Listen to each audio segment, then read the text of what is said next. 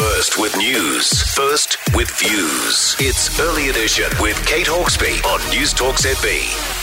It is 21 past five. Well, Facebook plans to ditch its facial recognition system this month, deleting the data of more than 1 billion users. The software automatically identifies people in photos and suggests tagging them.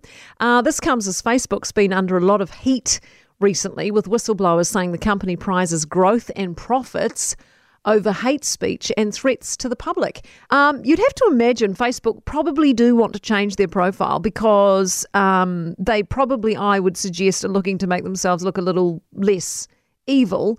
Actually, we do have Paul Spain on the line now. Thank the good Lord. Good morning, Paul. Good morning, good morning, Kate. So I was just saying, um, this move probably out to make Facebook look a little bit, you know, less evil. And from a business perspective, um, what's it going to cost them? Really, not much.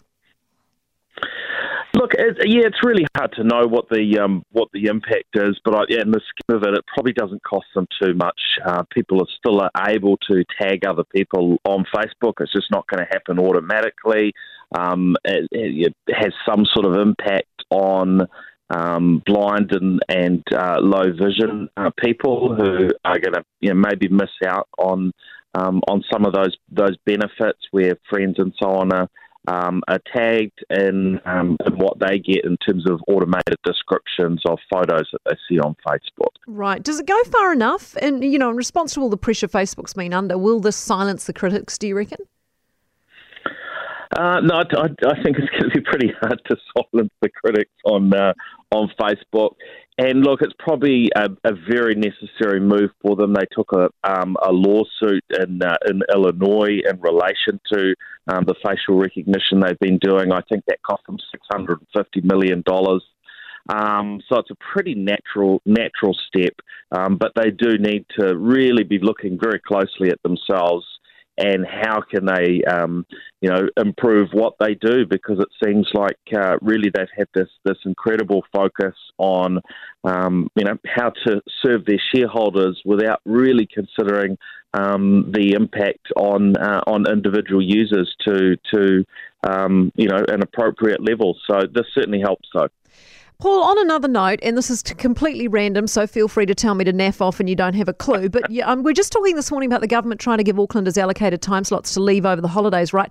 And I'm just wondering, in terms of the technical challenge of that, in setting up a booking system to cross a border, would that technically be quite challenging?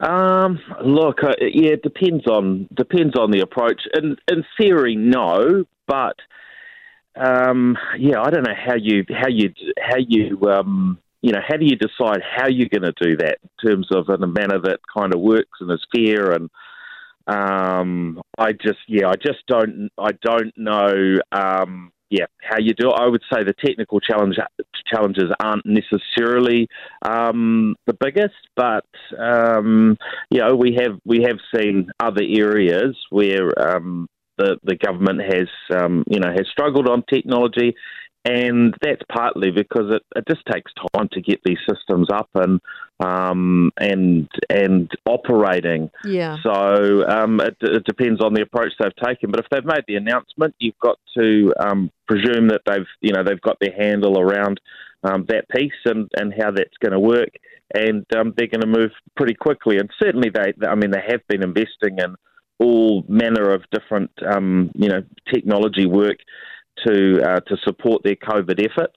So um, yeah, I presume they've got something uh, lined up to uh, help make make this happen. I'm sure people want to know as soon as possible, right? Exactly. And that's, uh, that's, probably part of the pressure. Exactly. Paul, thanks so much, Paul Spain, uh, CEO Gorilla Technology. Uh, they haven't made that announcement formally yet. Uh, they're just looking at it and um, whether or not, as he said, whether or not they do actually have the technology organised around it. I hazard of wild guess. No, they won't have.